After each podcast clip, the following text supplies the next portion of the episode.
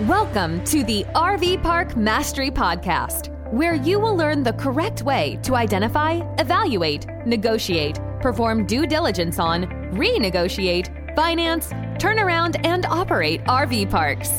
And now, here is your host, the fifth largest owner of RV and mobile home parks in the U.S., Frank Rolfe. How big a house should I buy? How big a dog should I buy? How big an RV park should I buy? How big is big enough? This is Frank Rolfe with the RV Park Mastery Podcast. We're going to be going over how to decide how big an RV park you should buy. And just like a house or a dog, is something that only you know the answer to. So I'm only going to be helping you to take the steps necessary to derive how big it should be. But you have to apply your own budgets and goals to figure this all out. Step number one what's your budget? Now, in real estate, we always use leverage. That's just pretty common. And most banks are going to want to see 20 to 30% down. Now, sometimes with your RV park, you'll luck out and you'll get a mom and pop who's willing to carry the paper. Now, they can carry the paper with as little as 0% down. My partner Dave and I have done that 12 times. But more than likely, they want a little skin in the game from you. So they may want 10% down or so. So I'm going to say that the size, from a financial perspective, that would tell you how big is big enough, would be the amount of capital you have for a down payment times five if it was 20% down or times 10 if it was 10% down. So that would be to me step one in deriving how big is big enough. Step number two, how are you going to manage the RV park? Now, some people buy RV parks to self manage them. This means that they step into the role of the manager. They often live in the town or in the RV park or maybe in a house next door to the RV park Every day they go to the RV park and they manage it. There are others, however, that don't want to self manage their RV park. They'll buy the RV park, but they're going to have somebody else act as manager. Clearly, if you're going to self manage the RV park, you probably need to buy a bigger RV park than if you're going to have a manager manage it. Because you've got to have enough critical scale, enough critical mass to pay you for your time and effort, enough to cover whatever you need to live on by giving up your day job effectively and becoming a self managed RV park.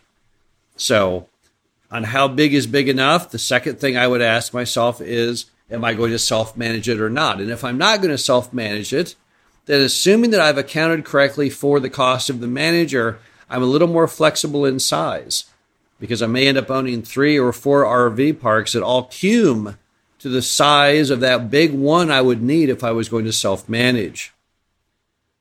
Number three, how much money do you need to make in income from the RV park? It goes right back to question two. So if you're going to give up your day job, if you're going to relocate, as many people do, and live in or next door to or in the same town as that RV park, how much money do you need to make all this happen? How much cash flow after paying the mortgage do you need to make this happen? And if you're going to be buying and not self managing that RV park, how much money are you trying to make off of the deal? What is your goal? What is your investment goal? What to you would make you feel like it was successful to invest your time and money into buying that RV park? Next up to bat, how are you going to finance it? You will find there's a sweet spot for RV park lending. That sweet spot kicks in at about $750,000 of debt. Anything below $750,000, you're going to have to do it on your own. You're going to have to find a local bank. You're going to have to convince mom and pop to self finance it themselves. But when you get to $750,000 and up, now there are groups that can get you a loan on that. One well known one is Security Mortgage Group they can go out into the marketplace and get you an RV park loan, assuming the loan is at least $750,000 or bigger.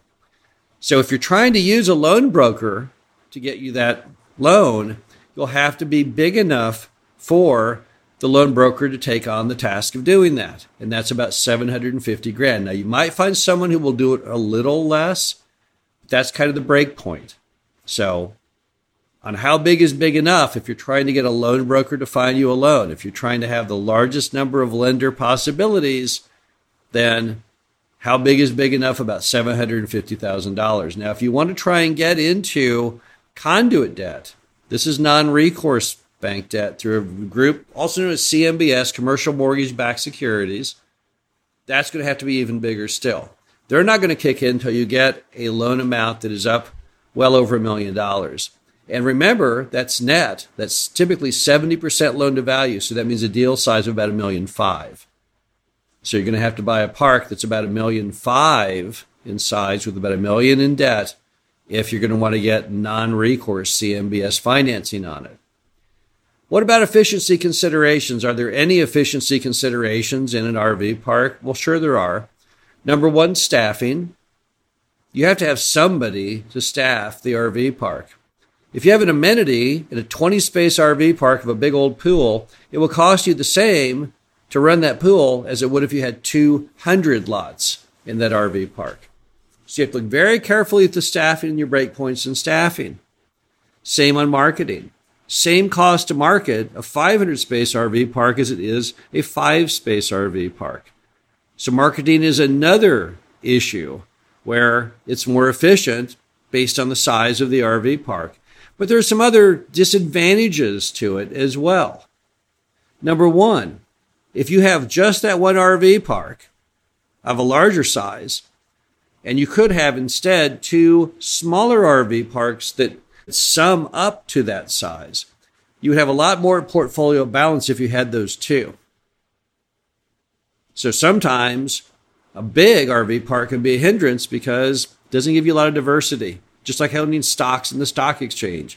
You typically would not want to own just everything in one stock. You'd want to spread your risk out a little bit. Also, those giant RV parks can sometimes put you in a financial bind if something big happens with them. There has to be some kind of upgrade, infrastructure repair. It can mount up quickly. So, a really big RV park might frighten you when you look at the potential of a repair and maintenance issue or an emergency. So, again, you've got to put that in your consideration as well. Also, don't forget that a lot of this also goes with how much percent of occupancy the RV park has. If you have a 50 lot RV park that runs 100% occupied, that's the same as having a 100 spacer that is 50% occupied. So you'll also want to think about the occupancy. What's the occupancy been running on this RV park? It's not all about size. People want to convince you that, but I don't think that's true. I know someone has a very, very small RV park. It's only about 15 lots, but it's right near a very major amusement park. And they get $75 per night because of their unique location. I would much rather have that 15 space RV park than maybe a comparable 50 space because that 15 space RV park stays 100% occupied every day at more than two times normal rents. So let's put it all together then. How big is big enough for an RV park? Well, here are some basic thoughts based on experience. Number one, if you are buying or looking at buying an RV park that's got about 25 lots to it, you're probably looking, assuming that it's in a good location and well managed, at about $50,000 a year of net income. Now, that may not be big enough for you to work based on everything we just went over. You may say, no, that doesn't meet my goals. I don't want to get involved for only $50,000 of net income. It's a good number, but it's just not good enough for me to want to do it. Okay, fine. Then you might look at a 50 space RV park. 50 space RV park in most parts of America, giving all the normal stats, would produce about $100,000 a year of net income. Okay, I think we all have to admit that's a pretty goodly sum. If you just bought the RV park and did nothing more than pay off your mortgage with it, within 25 years, you'd have $100,000 a year for life.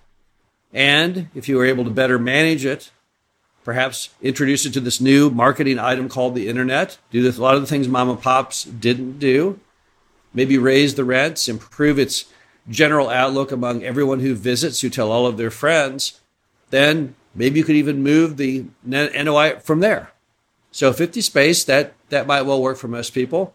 What about 100 space? Well, 100 space, based on those same economics, would get you about $200,000 of net income. I think we'd all have to admit, well, gee, okay, that's plenty. But again, I can't determine this for you. Only you can determine what you're trying to achieve. You know, we all have our own personal goals in life, and they're just that personal. We all know deep down what we want out of life, how much money it takes, how we want to spend our time, what we want to do. And only you know that for you. I don't. But hopefully, these steps will help you come to grips with and think about and consider the single act of size. So, how big is big enough with an RV park? The question is, how big is big enough for you? What works for you? This is Frank Rolfe of the RV Park Mastery Podcast. Hope you enjoyed this and talk to you again soon. Thank you for listening to the RV Park Mastery Podcast. Be sure to visit us at www.rvparkmastery.com, where you can learn the correct way to identify, evaluate, negotiate, perform due diligence on, renegotiate, finance, turn around, and operate in RV parks.